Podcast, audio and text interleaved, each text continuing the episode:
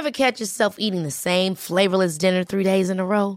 Dreaming of something better? Well, HelloFresh is your guilt free dream come true, baby. It's me, Keke Palmer. Let's wake up those taste buds with hot, juicy pecan crusted chicken or garlic butter shrimp scampi. Mm. Hello Fresh. Stop dreaming of all the delicious possibilities and dig in at HelloFresh.com. Let's get this dinner party started. There's never been a faster or easier way to start your weight loss journey than with PlushCare. PlushCare accepts most insurance plans and gives you online access to board-certified physicians who can prescribe FDA-approved weight loss medications like Wegovy and Zepbound for those who qualify. Take charge of your health and speak with a board-certified physician about a weight loss plan that's right for you. Get started today at plushcare.com slash weight loss. That's plushcare.com slash weight loss. plushcare.com slash weight loss. Please note, this podcast is not suitable for children. You're listening to Justice, a podcast series exploring all aspects of the criminal justice system with me, prison philanthropist and founder of One Small Thing, Edwina Grosvenor. This episode, recorded in early March, is released to coincide with the National Stalking Awareness Week. I talked to Laura Richards, international expert on domestic violence, stalking, and sexual violence, and also founder of Paladin, the National Stalking Advocacy Service. And Zoe Dronfield, activist and survivor of stalking and horrific violent assault. I'm Laura Richards. I'm a criminal behavioural analyst. I'm the founder of Paladin National Stalking Advocacy Service. And I also worked at New Scotland Yard on their sexual offences section and the homicide prevention unit. So tell me a little bit about Paladin and where and at what point you decided there was a need for a national stalking advocacy service. Well, there was a very high profile case which happened in 2005 when I was at New Scotland Yard, and it was the murder of a beautiful young woman called Clare Bernal. And it happened in Harvey Nichols the national and international press picked up on the case, and my boss at New Scotland Yard asked me to review the case. Any issues for us, Laura? Can you? And I was running the homicide prevention unit at the time. Can you review this case? And so I did a quick review and realised we'd had a lot of contact with mm-hmm. this young woman, Clare, and the my colleagues didn't understand the stalking behaviour. So you mean she'd been calling the police, kind of going, "I'm worried about this guy. Can someone help?" She had. She was Yeah. terrified that he was going to kill her because he threatened to kill her. And she had also told Harvey Nichols' store. Now, the mother, Tricia Bernal, I ended up meeting at a conference and she talked out for the first time about her daughter being murdered and I went up and spoke to her afterwards because I was I was so moved by what she said. I knew it could be one of my friends. It could have mm. been my mum stood there. And I just said to her, I'm so sorry about what happened to your daughter. We we should have done more. And she and you looked were at me. working with the police at the time. You were in the police service. I was in New Scotland Yard at the time. Yeah. Some of my colleagues said, "Don't go and speak to her," really. because the Tricia was pushing for answers and she wanted to know what we did, and it was my human part that connected Yeah, with her. That could be anyone's mother, and she has a right to ask what we did Yeah. to try and protect her daughter. So she ended up just giving me this massive hug. And she said, Are you for real, Laura? And I said, Yes, we should have done more. And I said to her, I'll try and help you in whatever way I can to understand what happened. So that case really did move me. I met Tricia and I ended up spending quite a lot of time with her and another mother, Carol Faruqui, whose daughter Rana was stalked and murdered. And because I was reviewing lots of murders, I really saw that there were so many cases that colleagues, with the best intentions, just didn't understand stalking was about fixation and obsession, and we should have been doing more.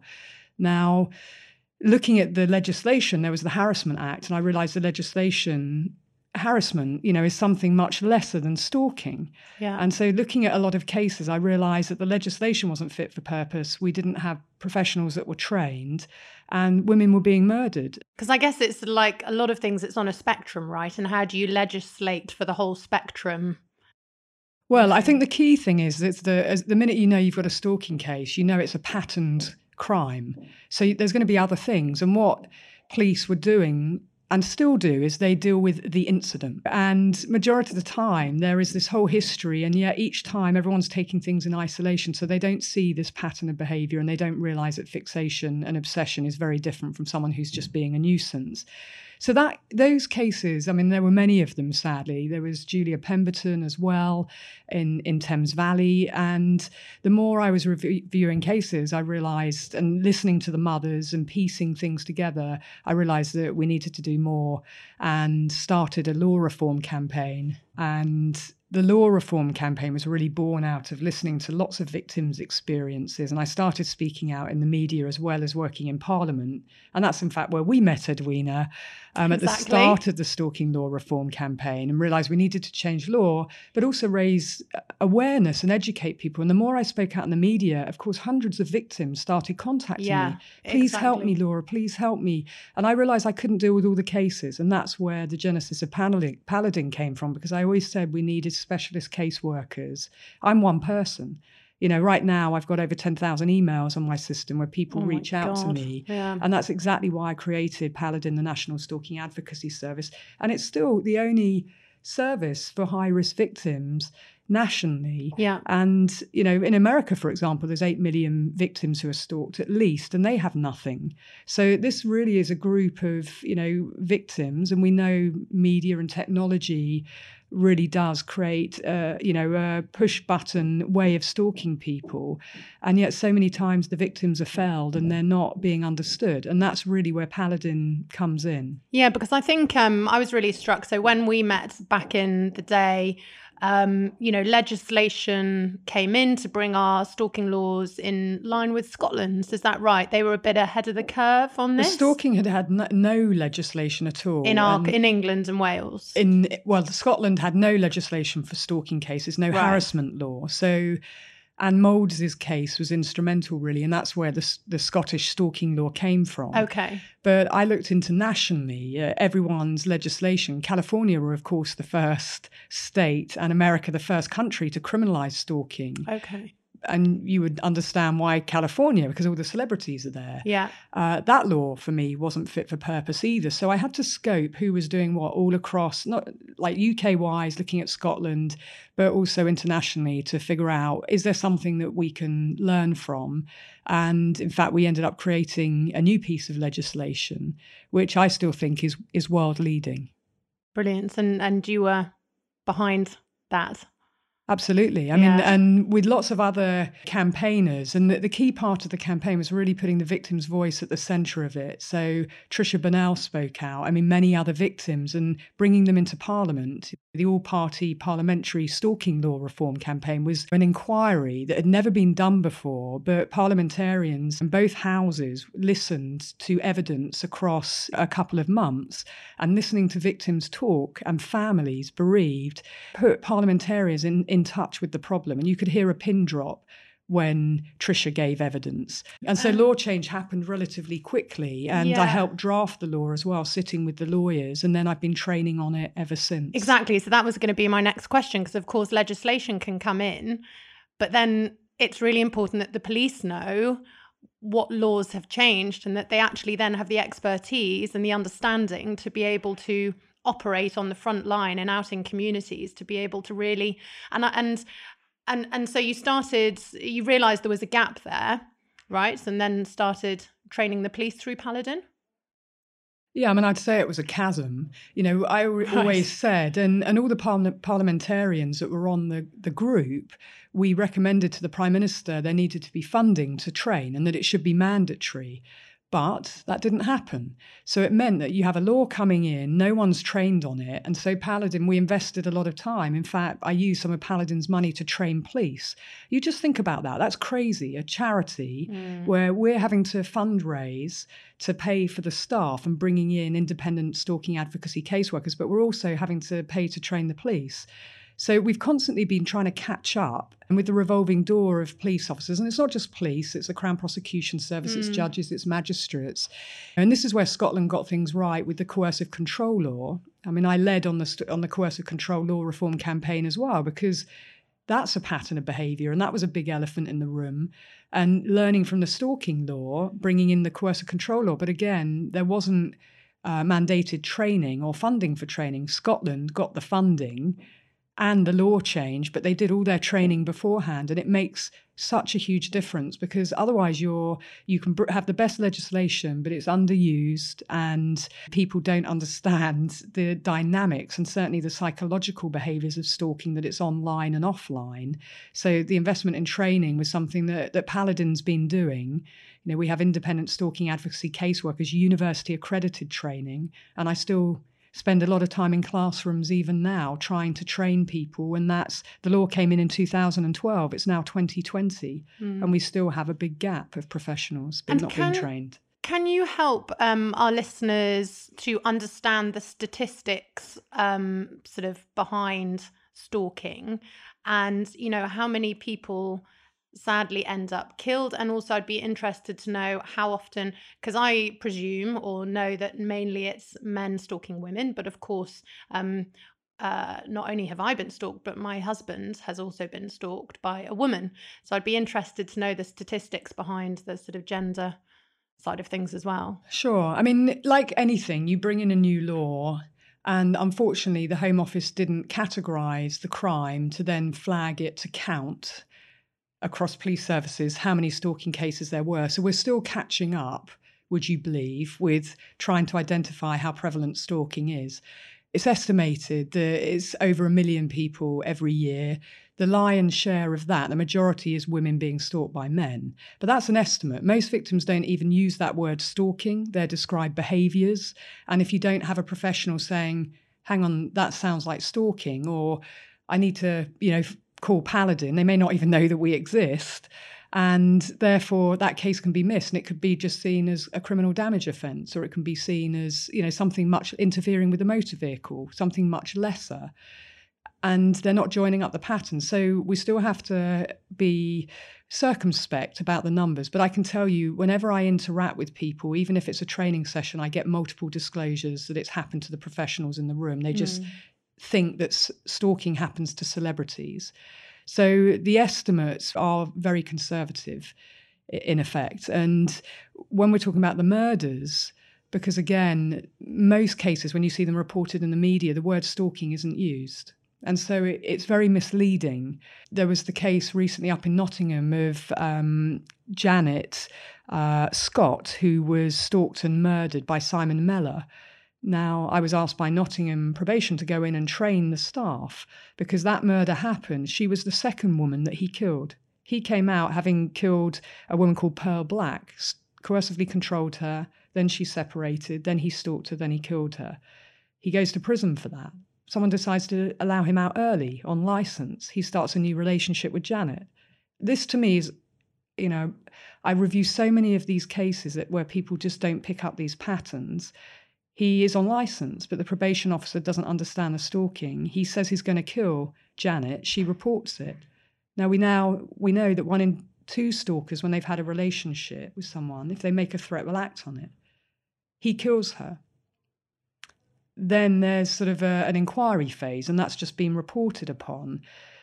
But too often, people just don't pick up that patterning. It wasn't reported as a stalking related murder, so you miss it. But there are now, I mean, I wrote a report called uh, Findings from the Multi Agency Homicide Reviews, which that was in 2003. And I reported that it's about 50% of murders happen on separation where there's stalking behavior. But that was 2003. So before people were even recording the stalking. Uh, Dr. Jane Monckton Smith reports it in 2017 being out of something like 376 murders, stalking and coercive control are prevalent in 94% of them. So again, if you don't have people identifying it, it gets hidden in the murders. If the media don't report and use that language, it's stalking, but yet they describe the behaviours that can be hidden. And we're at a pandemic proportion right now of murders. We're at a five time high of women being murdered in domestic violence situations. And I would estimate most of them are coercive control related cases, pre separation, then the victim separates, then they're stalked. And it's normally men it's male violence we're talking about, killing women, hunting women, stalking women, feeling entitled. If I can't have you, no one can. Yeah. But that's not to say men aren't stalked because they are. But my experience of working many cases where that has been the case, yes, there are some men who are stalked by women, and some of them, those women, are dangerous. And some of those men are fearful for their lives, and quite rightly so, but they are a much smaller proportion. Normally, if you get men being stalked, they're much more concerned about their reputation or their business or something that's non physical. And so there is a difference between, you know, men and women when they're stalked and the reality because of men and the physicality and the physiology, you know, and the threats that come with it and that entitlement. Women are terrorized and, and being terrified. They're telling the police and we know through some work I Paladin did with Vice that you know between 2015 and 17 there were at least 66 women who reported to the police that they were being controlled and then stalked and then they were murdered after they reported it. So again, it's it's really hard to get a handle on on the numbers, but what I do know is that stalking is the most dangerous type of behavior, fixation and obsession. You've still got people joking about stalking and not taking it seriously. And I'm really pleased to say that we have Zoe Dronfield here today with us um, in the studio. And Zoe, could you describe what happened to you and also the part that sort of Paladin played in your sort of journey through what you've been through? In 2014, I was nearly murdered by an ex partner. Um, I had been in a relationship with him for about a year and he his behavior started to change. He was drinking um, not going to work and this was around the children so i was ending the relationship. How many children do you have? Two children. And what age were they at the time? They were eight and four at the time. His behavior had changed so i'd asked him to go and you know he wasn't staying at mine anymore. He went back to his parents. And that's when he started to act really bizarrely. I, I suppose his, his his behavior completely changed then because then he started to really track what I was doing. So he would know where I was all the time. He was then calling me all the time. And so I, in the end, I said to him, look, I don't want to ha- be in a relationship at all. So I'd completely thought I could just tell him that was it. It was over. Um, he didn't accept that. So that's when he kind of upped the ante. I suppose now I, am talking like with hindsight. At the time, I'm, I was just going through these motions, and I didn't realise what what was actually happening to me. I didn't really understand domestic violence, and certainly didn't understand stalking. Yeah, you never think it's happening to you. Yeah, exactly. I'm not your perfect victim. You know, I'm I'm a strong person. I'm a businesswoman. I'm busy. I've got two children, and I was just not accepting his behaviour. So I was like, right, you need to leave me alone. Mm. But then he started to what I now know is stalk me. And he was contacting me on every platform, calling me, turning up at my house, banging on the doors. He was drunk. He'd have friends bring him round. And I was contacting the police, and they weren't really helping at all. They were basically saying, well, he hasn't really done anything, so there's nothing right. we can do. Just to make it clear, when she was reporting, the law was in place. Yeah, but and there wasn't so, much but there wasn't knowledge. much training yeah. and, and okay. knowledge. And this is exactly the point yeah. that when victims are uh, talking to the police, they're not experts on what's happening to them. They're just describing yeah. the situation and they're reliant on them, the police, knowing the laws and knowing what they're yeah. doing to Funnily protect. enough, the police hadn't read Hansard that day. there you go. Or the stalking legislation. Yeah. You know, 018 of 2012 is the Home Office circular for any law enforcement personnel listening. So please read it because there's very clear practical points to prove. And I sat there writing it with the police officer, with the Home Office lawyers to make it practical. But of course, if it doesn't make contact with the real world, then you know, women like Zoe are going in in good faith, thinking the police mm. know what they're talking about and putting their lives in their hands. Right. So you made the calls; they weren't particularly but helpful. You also think that when you're making the call, that each time you make the call, that that's being logged somewhere so they know that when you call again, it's like the fifth time you've called or the sixth time you've yeah, called, the seventh. You, you know, thought. and then they're picking up on the fact that you keep on calling about this guy and it's becoming unbearable. When he was turning up at the house, I had the police come out to the house and he was leaving me voicemails and they they would go from being I love you baby I'm sorry and then it would be Zoe if you don't open the door I'm coming through the door and then it would be I'm going I'm going he was pretending to kill himself and I now know, after working with Laura, that that's a prerequisite to homicide. So I was in a huge amount of danger. I didn't realise that at the time. However, I played these to the police officers that arrived, and their response was just unbelievable, really, because they just they didn't take those voicemails as evidence. And they were making jokes with me, like, "Oh, you've got a nice kitchen. Oh, you need to oh find Oh, yourself a nice boyfriend." Oh God. Yeah, and it was just cringe. I was like, seriously, you know, I'm calling you for for my life. Yeah, And you're Yeah. complimenting me on my kitchen. yeah, exactly. Giving me and the- dating advice. and the thing is, I was angry. I wasn't fearful. I was angry, and something that I'm going through now with the police because I'm, I'm not happy with the way that they dealt with things, is that I, I know that they've raised that. Like I wasn't, I wasn't saying that I was fearful. Well, no, I'm, I'm not a perfect victim. I, I didn't know that also he is a serial perpetrator. Right. So all of that historic information should have been somewhere, but nobody was picking that up either. So even from my call number one, they should have picked up that actually we now know that there's 16 of the victims. Oh right. And they him. were sort of were they in the system? I presume they would have been in the system. Most of them were on fast response with the police. Okay, so they were in the system me. somewhere. It's just that hadn't been flagged to you Yeah. when you called them to complain about his behaviour. And actually, one of those victims, 10 years prior to me, is a serving police officer for West Midlands Police. Right. and he was actually incarcerated for harassment back then because they didn't have the stalking law back then and there were many different charges that were actually dropped because of how the police dealt with her as well Mm. and obviously they were her employers as well what chance have the rest of us got if they can't look after their own Yeah.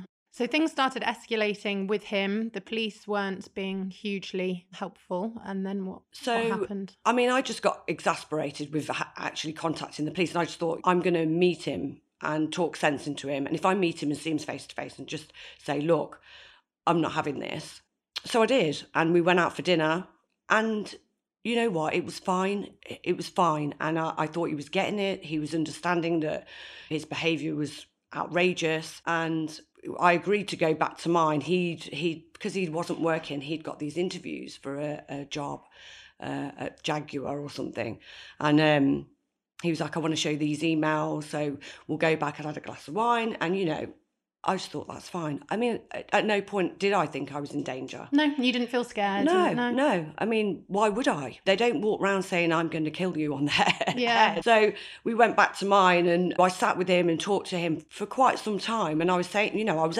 angry. I was still angry and I was trying to still get through to him. I was like, yeah, you know, I understand that you've got these and it's great to see that you've, you've got this interview set up, but actually that doesn't change anything. Mm. And the fact is that you've still done all these things. So I kind of said, yeah, well, we'll see how things go. We don't just switch back to where we were. Obviously, all of this stuff has happened in between. And I mean, prior to that meeting with him, he'd have smashed my my side door. Which was another incident which the police turned up, and actually the police arrested him for criminal damage For smashing your for, door. for smashing my door. Yeah. And I'd said that I was get, I was pursuing that conviction because I just thought, well, it, hopefully that was teach him a lesson. You know, all of these things now, when I look back, I think, oh my God, you know, like how, I was putting myself in more and more danger. That anger or whatever it is within these type of people, that's building in him. So he's wanting to teach me a lesson. Whereas I'm thinking, oh, well, he'll understand the criminal damage. I'm not going to accept that he's done that to my door. Anyway, so I went and met him and I, I had this conversation with him. And Yeah, I- so you're back at your house. Back at my house. Children in the house. no, children No. are at their, their fathers. And I'd won a bottle of champagne at work, and uh, we shared this bottle of champagne. And, you know, just talking, it was fine. And he was agreeing with everything. I mean, with hindsight, when I look back, it was probably me doing a lot of the talking. So whether or not he was sitting there, I don't know whether this stuff is premeditated in these kind of people, you know, because who knows? I'm not even going to try and understand him, you know, that's one thing that I don't do. And I went to bed, and then the next thing I remember is him. I just remember thuds to the side of my head. In fact, I think he'd asked me for money. He'd he'd come in and first of all asked me for money, and I said no. And then the next thing I remember, it was dark, and I remember a thud to my head. And it's the weirdest thing because I kind of had an, I, I just went, "What are you doing that for?" In the in a normal voice, but I'd ricocheted from one side of the bed to the other, and then the rest is a blur. I mean, I, there was just thuds raining down on me, and I just must have blacked out.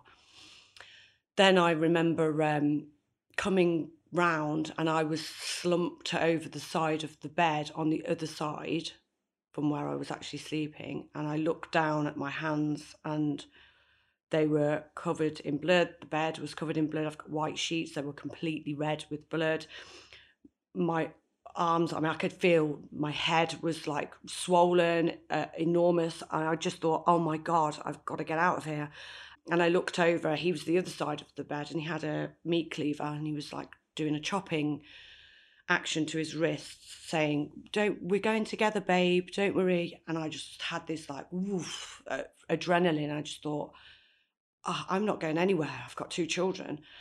And so i was like i'm going to go downstairs and get a glass of water. And i managed i have no idea how i managed to get down the loft stairs because we were in the loft. I managed to get down the loft stairs down the next flight of stairs. I thought I've got to get to the landline because he'd taken my mobile from me.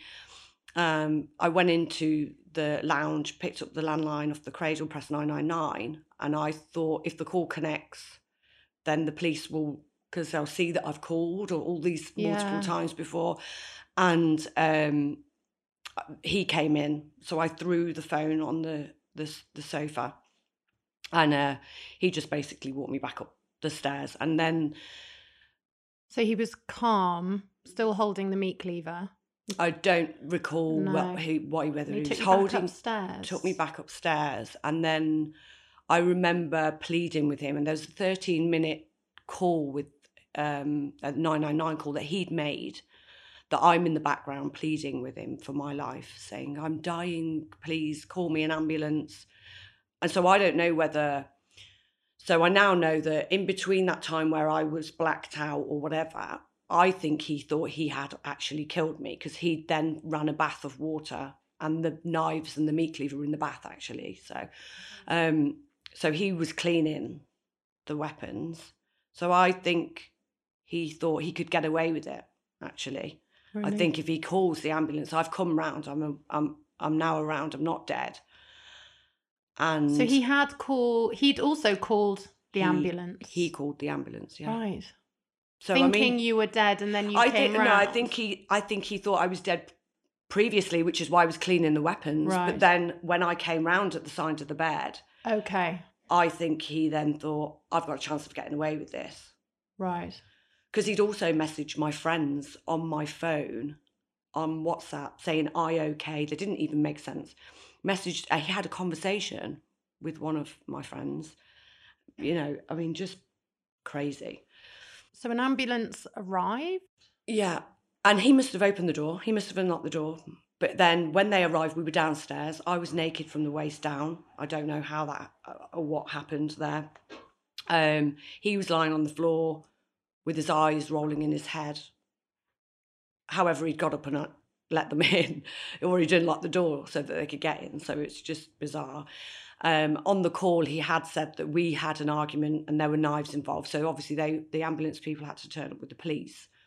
And then I just remember being stretchered out of the um, out of the property and hit, uh, them just saying Zoe, Zoe, Zoe, with us, Zoe, and I, and then I remember them talking to me about pain. What level of pain are you in? And then the next thing I remember is being in A and E, and I could hear him in the bay next to me. So they'd taken. So he. That's right. So the police hadn't. They found meat cleavers and knives, Mm.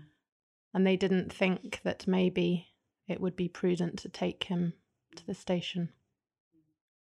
So he was in- So he's in the bay next to you in hospital. hmm And it might sound like a stupid question, but your reaction, I imagine, was horror and terror. Yeah.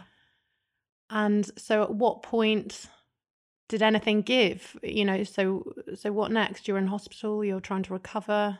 Yeah. I mean, And were you able to say he did it? You know, at what point were you trying to communicate to these people that the guy who tried to kill you was sat in the bay next to you in hospital pretending to help know you what? I recover? yeah, I don't even think that I. It was like I was in a nightmare. It was like it wasn't happening. It was a surreal. It wasn't as if I wasn't making any coherent decisions. No. I mean, I had a bleed on the brain, so Yeah. So where did it go from there? How long were you in hospital for? And at what point did then the police side of things kick in? So, I mean, I was in hospital for two weeks. I had 15 separate injuries. I had a bleed on the brain. I'd lost two pints of blood. I had a stab wound to my neck, which was a, a millimetre from my jugular. Had that have hit that vein, I would have had four minutes to live. Had stab wounds to my left hand, the back of my left hand, which are defence wounds. I've had a snapped right arm, cracked eye socket, broken nose, and then obviously my face was completely and utterly disfigured. Slash, slash wounds to my chin, my torso. So I spent two weeks in the hospital. They were doing um, like psychological tests and stuff. And my memory, you have three sets of memory. You have like your short term instant memory, you have your medium term memory, and you have your long term memory. My medium memory was a struggle. But then, actually, while I was lying in my hospital bed recovering, I was then visited by an ex partner who turned up and left an envelope on the end of the bed, which were act- actually court papers. He had gone and got an ex party hearing at family court to then obtain custody of my daughter.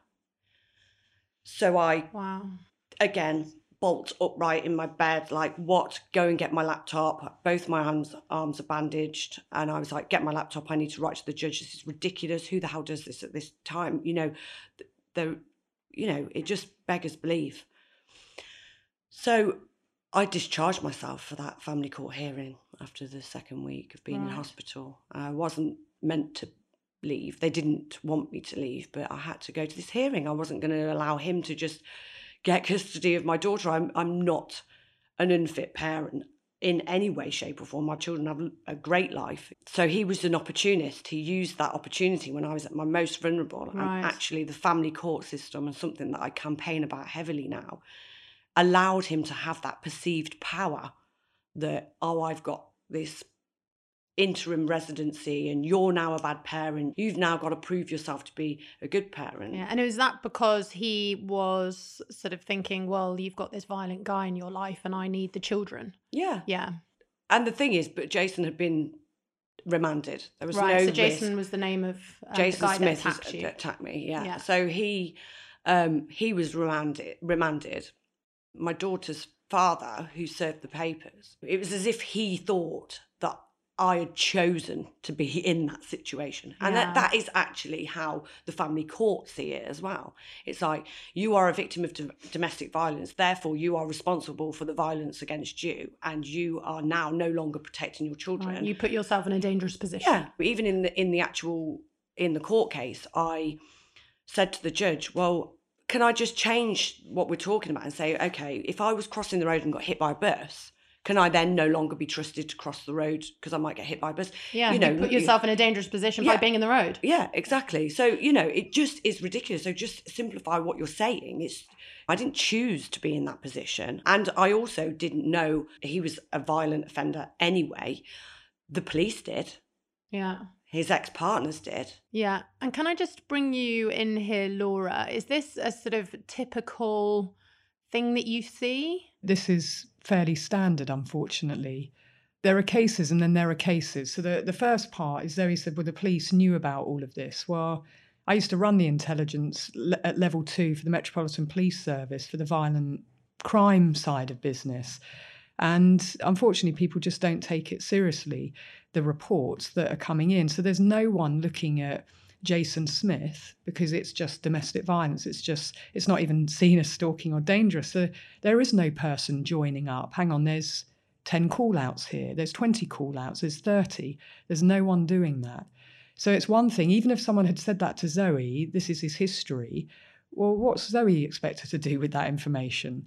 You know, but they didn't say anything, even though this was contained within one police area. So this is just West Midlands. So we're not even bringing in that he travels to other places. And this is why it's so important that there is a register. And why I say the register, there's a violent and sexual offenders register that exists. And most of the time, sex offenders are put on it and not people like Jason Smith. And we want to see that change to create a cultural change. Because right now, and this has been going on, you know, for decades, the victim is looked at their quest their behavior is questioned then they're the ones told to change. We'll change your address. We'll change your phone. Do this, do that. And no Yeah. one does and says anything to the perpetrator, and they can act with impunity. Yeah. And I have to say, in these cases, it's like throwing gasoline on a fire and expecting the fire to go out. right. It's so dangerous, and yet it's just lunacy to think if a victim changes their behavior, somehow that changes the perpetrator's behavior. It's just insanity to Yeah, think that. because even if they go to prison, right? You know, these people need help. They need their behaviors addressed.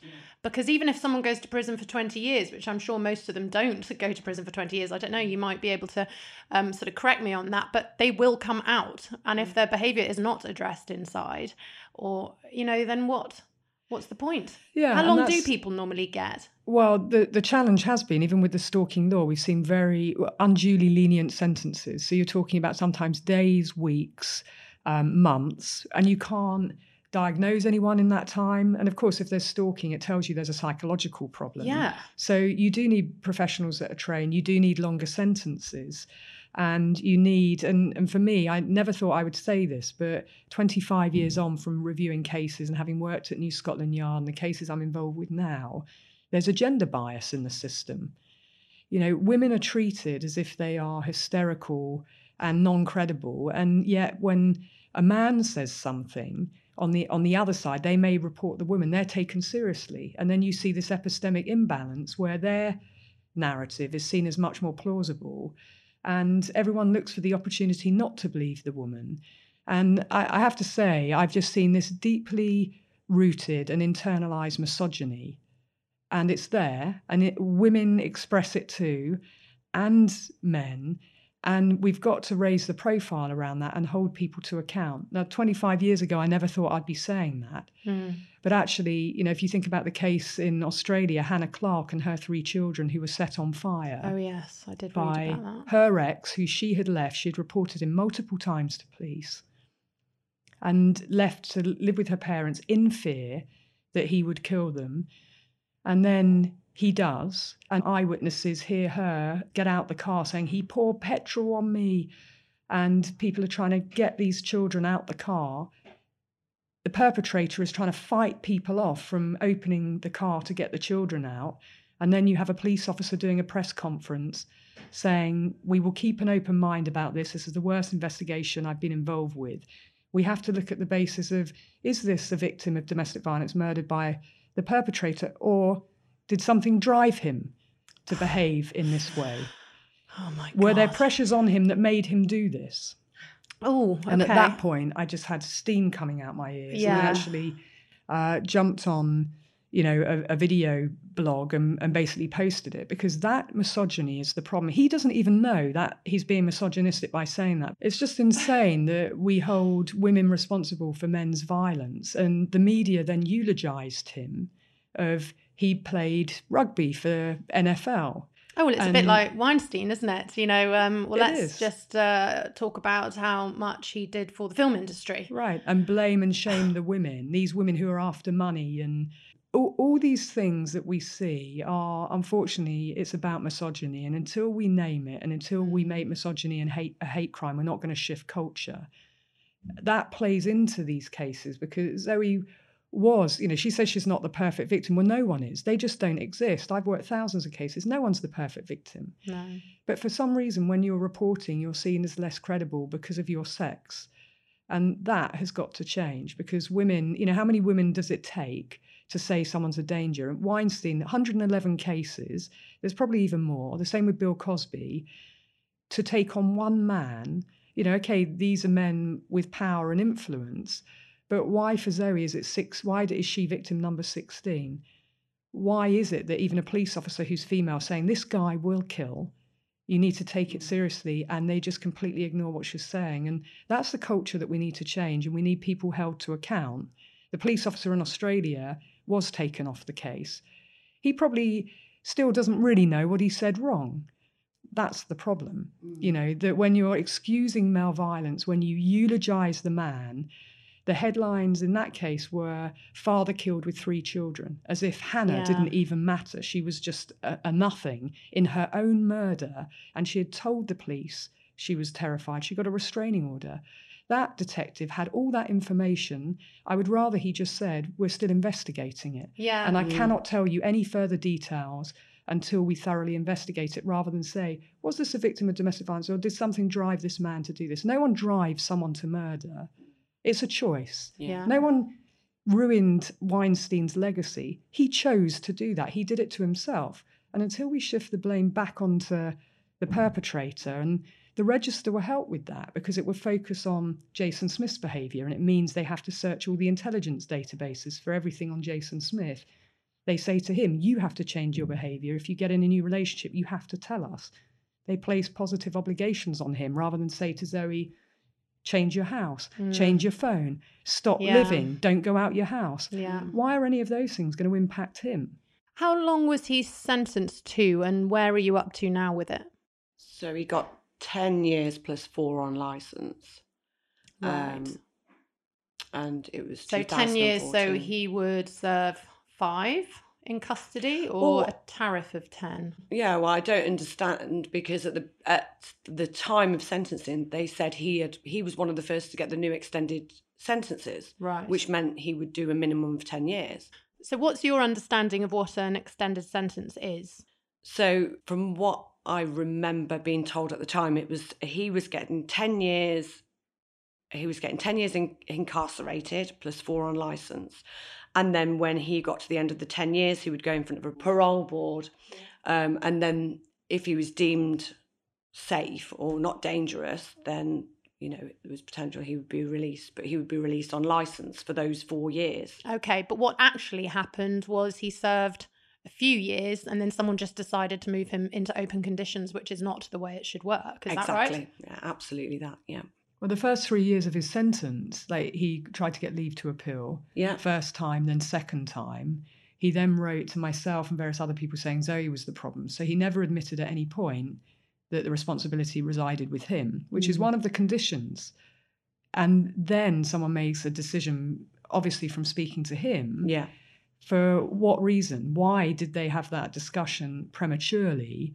And where's the risk assessment? What did that look like to make that decision? It feels very much like Worboys, taking something in isolation. And with someone like Smith, he's charming, and it sounds like people got hoodwinked Yeah. when it wasn't even a mandatory duty for them to consider him being released early. And that's the problem. That's why I call it a, a chasm in the system. Why are people just making arbitrary decisions? Why wasn't it seen as serious what he did to Zoe? He's never accepted remor- uh, responsibility for it. So why was he even being considered? And then why did he get moved and Zoe finds out about it after the fact? I mean, it, Mm. it's just outrageous. It- every step is just outrageous. And the fact she's been so public about it, well, there are many victims who never speak out, but someone could have just Googled and seen everything that was said, and yet they still make those decisions. So, at the moment, he's still in prison. Still in prison. However, lots of things have happened since he got remanded. I mean, he, while he was on remand, and this is how I came in contact with Laura and Paladin, was he was calling me from prison with a phone that was smuggled into the prison and started off saying, Baby, you fell. I was trying to help you. Yet again, like the Oh delusion. God, yeah. Yeah, so I was like, uh, really? Are you really going to pull this? You know, I can't believe that you're even calling me. Then he changed because he realised that well, I wasn't going to fall for that. And then it was like, well, my house is going to get burnt down, or, you know, I've met people in here that know people that can come and pay you a visit, Zoe. And when I reported that to the police, they said, don't answer your phone. I said, but isn't that witness oh, intimidation? Or how are you going to get him for witness intimidation? And no one thought it would be good to call the prison and have a word with the governor and make sure that that was shut down or that he had an illegal phone in prison. yeah. Oh my God. So he made many calls. Some of them I answered, some of them I didn't. If I had a withheld number, I didn't, depending on whether I could take the call. Uh, so there was two calls. I made two statements um, that I made two statements for, and then another time when he called, he call, didn't withhold the number. So I contacted DC Dadry, who was the CID lady on the on the case, and told her this is the number that he's called off, and they interviewed him, and he said, "Oh, she's trying to stitch me up. She's driven to near the prison." And made the calls. Well, anyway, he'd actually made a call to one of his family members, so we had him for witness intimidation. But had I not been proactive around that, they wouldn't have even collected that information and that you know so there was witness intimidation afterwards. He did get six months for the witness intimidation. He also got six months for the criminal damage to my door as well as the 14 years for gbh section 18 Okay. And you've had news recently, haven't you, that he might be being moved to open conditions, which is when people move from the more secure prisons into open prisons where they can I know you know this, but for Yeah. the benefit of our listeners, where people are in prison but they're going out to work, because usually at the end of people's sentences they go there to try and get used to being out yeah in the community more. yeah So when did you get a call to say that that was happening? Because that strikes me as quite odd. well importantly before that there was there's there's also been two appeals it's not like he's shown any remorse Right, it hasn't sunk in the Yeah, so he's appealed. done. he immediately appealed the sentence, saying that it was too long. Then he's appealed again on the grounds that I had hypnotherapy, which makes no difference. And both of them weren't successful. And then last year, I had two offender managers turn up at my house and say, Oh, we're just coming round to let you know that we're looking to put him into open conditions. I let them talk and I was like, Okay, yeah, I understand that you've got to rehabilitate and all the rest of it. And then the offender management, one of them gave me his email address. And then obviously I they've gone away, I've digested the information because I'll always let them talk. And then I basically let rip and said, That's absolutely not happening. Are you serious? You know, I can't believe you're even considering this. Like, I thought I had a certain amount of time to move or get away from the area or put certain protection measures around myself. However, you're now telling me that he can go on day release. No, basically. So, you know, I spoke to Laura again about what I should do, and I wrote to Robert Buckland, Yeah, the Justice Secretary. Yeah. Yeah. and he came back, which was really useful, actually, wasn't it? Well, just to say, he was actually on the all-party stalking law reform Okay. campaign. So Robert Okay. Buckland was is very aware of stalking and the nature of serial stalkers. So yes, he was very transparent in terms of the decision making of, of what had gone on, Mm. which was helpful to know Great. that he had already been moved to this open prison. So the police had actually come out to say that this is something that they were going to do, but they had actually already put him in open conditions. Right. It's probably worth just mentioning that having that information and knowing that he had already been moved put Zoe and her children at risk because he was going back to his family address, which was close to Zoe's. And this is exactly why victims need to be brought into the process and told about what's happening so that they can make decisions for their own safety. Absolutely. And where does the Victims Commissioner come into this? The Victims Code, you know, these things that we hear about that um, ministers and people will talk about when a high profile thing happens. It's like, well, we've got this, we've got that. And it's like, how much did that help you? I didn't know anything about it. And, I, you know, I sit on the victim and witness um, engagement group. They're doing this whole reform piece. And I sat in a meeting the other day and they said, Oh, we've got the victims code. And I said, Oh, excuse me. Because everybody around the table is a professional, apart from me. I'm the only survivor on the in the group, which I'm glad I am actually, mm. because you know, everybody else is just assuming. And I said, What's the victim's code? And they were like, Pardon? I said, Well, I've never even heard of it. Well, you should have been given that. This is what, what annoys me so much when, you know, actual reality Yeah.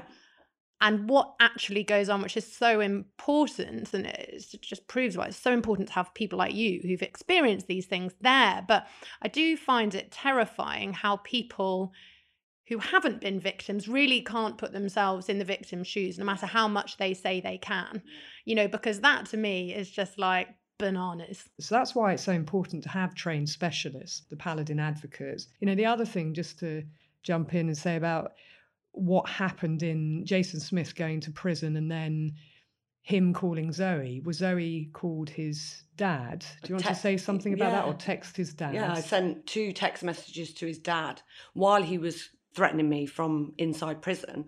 I sent two text messages to his dad, one to his sister, saying, Look, I don't want anything to do with him or you, any of you. Leave me alone. I mean, it was, actually Christmas Eve that I sent them.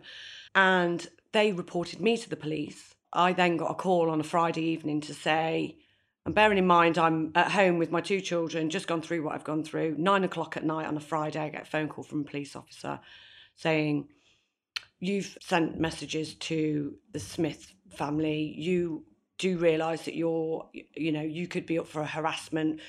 We want Oh to my God. we want to interview you. It's a voluntary interview. I was like, okay, so if, if it's a voluntary interview, then I'm not going to bother. What happens if I don't come? And he said, well, you'll get arrested. I said, well, it's not voluntary then, is it? I oh said, Oh okay, God. what's your number? So that happened. And then I made the complaint. The inspector came out to see me and he said, Oh, well, what do you want to happen, Zoe? Do you want him to lose his job? And I said, Look, I don't want him to lose his job, but there is a serious issue in training here, clearly, because he's. Did he not look at my file? Did he? the, do you not look at what's going on in somebody's case before you make a phone call like that? And then I spoke to Laura and I said, Look, I've had the, the you know, the police have contacted me. I'm just going to go. They want me to go in for the interview on Sunday, which conveniently they're going to choose a Sunday because how would I get a solicitor? And I, but I wasn't even thinking like that anyway. I just thought, oh, I'll, I'll go and just have the interview. You know, I haven't done anything wrong. I've just sent two text messages to his dad and one to his sister. Yeah, So saying I'd like not to be I'd like not to be- contacted Yeah. illegally by a guy who's intimidating me from prison, and why isn't anyone caring about this? Yeah, yeah. Because I'm told to just not answer my phone. Why don't they not answer their texts? You know, Oh. why is it completely different one way to the other? And Laura said, absolutely do not go and have that interview on your own. So you must have legal representation. So you sent a solicitor, and I think he actually came from somewhere up north on a Sunday. Um, drove, yeah, drove to Coventry. Where does that sort of leave us now? And what are your priorities from the sort of paladin point of view on how we help to move things forward and how we make sure that um, the police are really understanding this and that ministers, it sounds like Robert Buckland was responsive um, to your letter, which is Mm. Yeah, great. yeah. Um, but how do we help to move things forward on this? I mean, firstly, the epistemic imbalance of, of the, resp- the police response Yeah. treating Zoe as a suspect just of two innocuous text messages trying to stop a dangerous offender who tried to kill her from contacting her, and then they treat her as the perpetrator. That tells you about misogyny and the gender bias. Why didn't they do that to Jason Smith when Zoe was calling? Yeah. That tells you that there's a major problem in the way that people view were viewing Zoe and people were viewing him, and that is the gender bias. Unfortunately, that got cleared up, but Zoe had to have legal representation. So I would say to victims, don't just think that people will make the right decisions and don't mm. just go in there without having an advocate with you.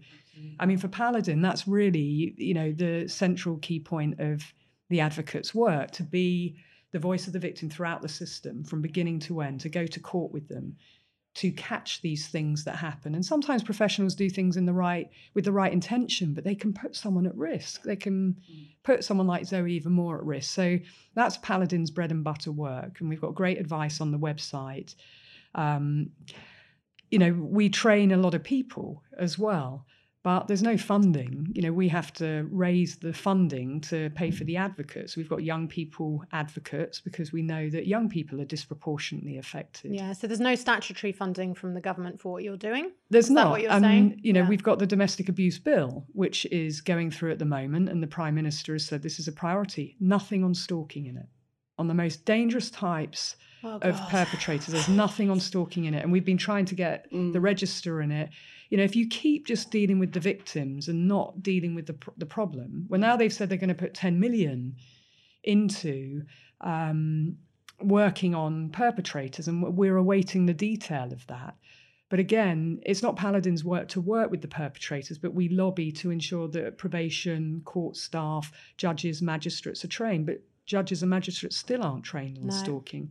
So the work continues on of it's great to do something around domestic abuse, but you have to have key change that really does impact a survivor on the front line and that it's not just a tweak of a definition. And my fear, Edwina, is that we're constantly tweaking around the margins and not dealing with the root of the problem. Absolutely. And that's the perpetrators who also need help, by the way. You know, that they need to be properly assessed. They're being failed when they're not being properly assessed and triaged and diagnosed. Mm. You know, and some of them are treatable. They're not homogenous as a group. So there needs to be a focus on them because they are the problem. And we need to really understand male violence and that these cases can and do escalate to murder. And women become footnotes in their own murder. And, and thank goodness that's not what happened to Zoe, but the legacy lives on. We're still fighting in 2020 mm. to keep a dangerous person in prison, which is where he should be, So that's a key part of Paladin's work as well, advocating on behalf of Zoe. And Zoe feels so strongly about educating professionals. But it's really if, if you're a dad or a mum or a brother or a sister or a best mate, educate yourself. Go on Paladin's website because you never know when your daughter or your best friend or someone that you care about is going to go through this. Absolutely. And hopefully, um, well, it would be great to have you both back on the podcast, maybe as we track the progression of the domestic mm. abuse bill to see what happens with that, because I think it would be interesting to see the sort of the path that it takes and hopefully try and keep the pressure up to you know, fill the gaps. I mean, the register is something, there's a system that already exists. We're asking for serial stalkers and domestic violence offenders to be included within that. We're not asking for something new to be created or a siloed database. We're asking for the systems that are in place to be used. And we're asking for police to have a proactive obligation on them that, let's say, Zoe goes in tomorrow and reports, that they then have a duty on them to check all the intelligence systems yeah. to see what's held about Jason Smith. Yeah. And then they have a duty to tell Zoe about that. Well, that exists in the disclosure scheme. Yeah. So that's already there. But it shouldn't just be incumbent upon Zoe to then do something with that information. It has to be incumbent on the professionals that they have a multi agency meeting and they problem solve how they're going to tackle Jason Smith. And it's not just left up to Zoe. Now she's got this information. There's 16 women before me but you're not doing anything about him. You know, the irony is, having worked in the police for a decade, we do the police do it with prolific robbers, robbers. They do it with prolific burglars. They've been doing it with terrorism and terrorists. You can do it. It's just it hasn't been a priority mm. until mm. leaders are told that you must do it. It's an obligation. Mm. Women are being murdered. Until people care about that, it ain't going to change.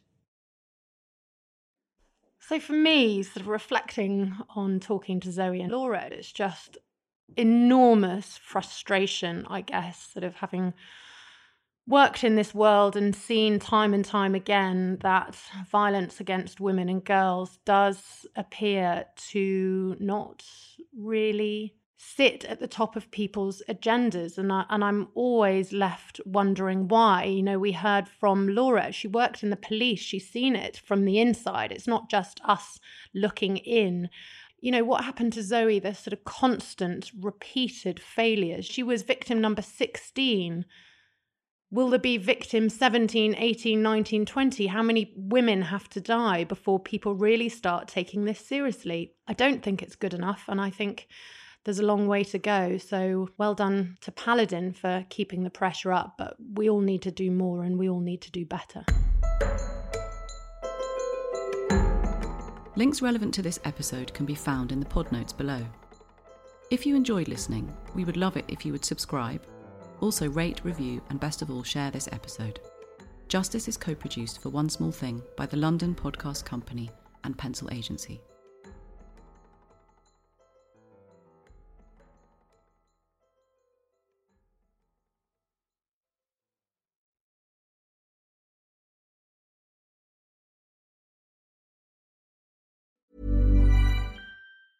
It's that time of the year.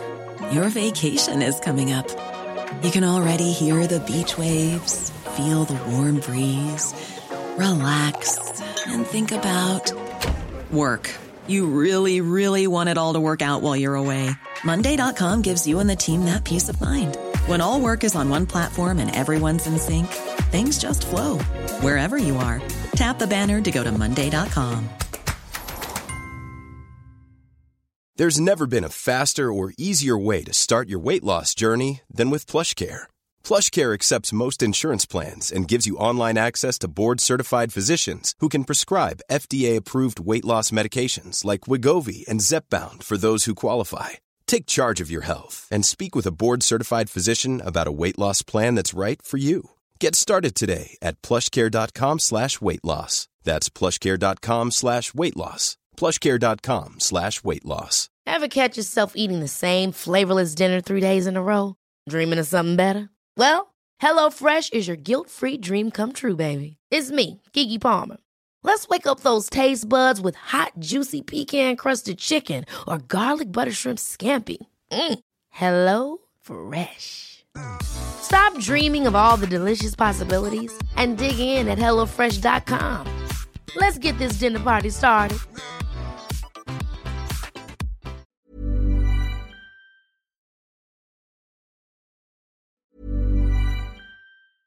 Ever catch yourself eating the same flavorless dinner three days in a row? Dreaming of something better? Well, HelloFresh is your guilt-free dream come true, baby. It's me, Keke Palmer. Let's wake up those taste buds with hot, juicy pecan-crusted chicken or garlic butter shrimp scampi. Mm. Hello Fresh. Stop dreaming of all the delicious possibilities and dig in at HelloFresh.com. Let's get this dinner party started. Even when we're on a budget, we still deserve nice things. Quince is a place to scoop up stunning high end goods for 50 to 80% less than similar brands. They have buttery soft cashmere sweaters starting at $50, luxurious Italian leather bags, and so much more. Plus, Quince only works with factories that use safe, ethical, and responsible manufacturing. Get the high-end goods you'll love without the high price tag with Quince. Go to quince.com/style for free shipping and 365-day returns.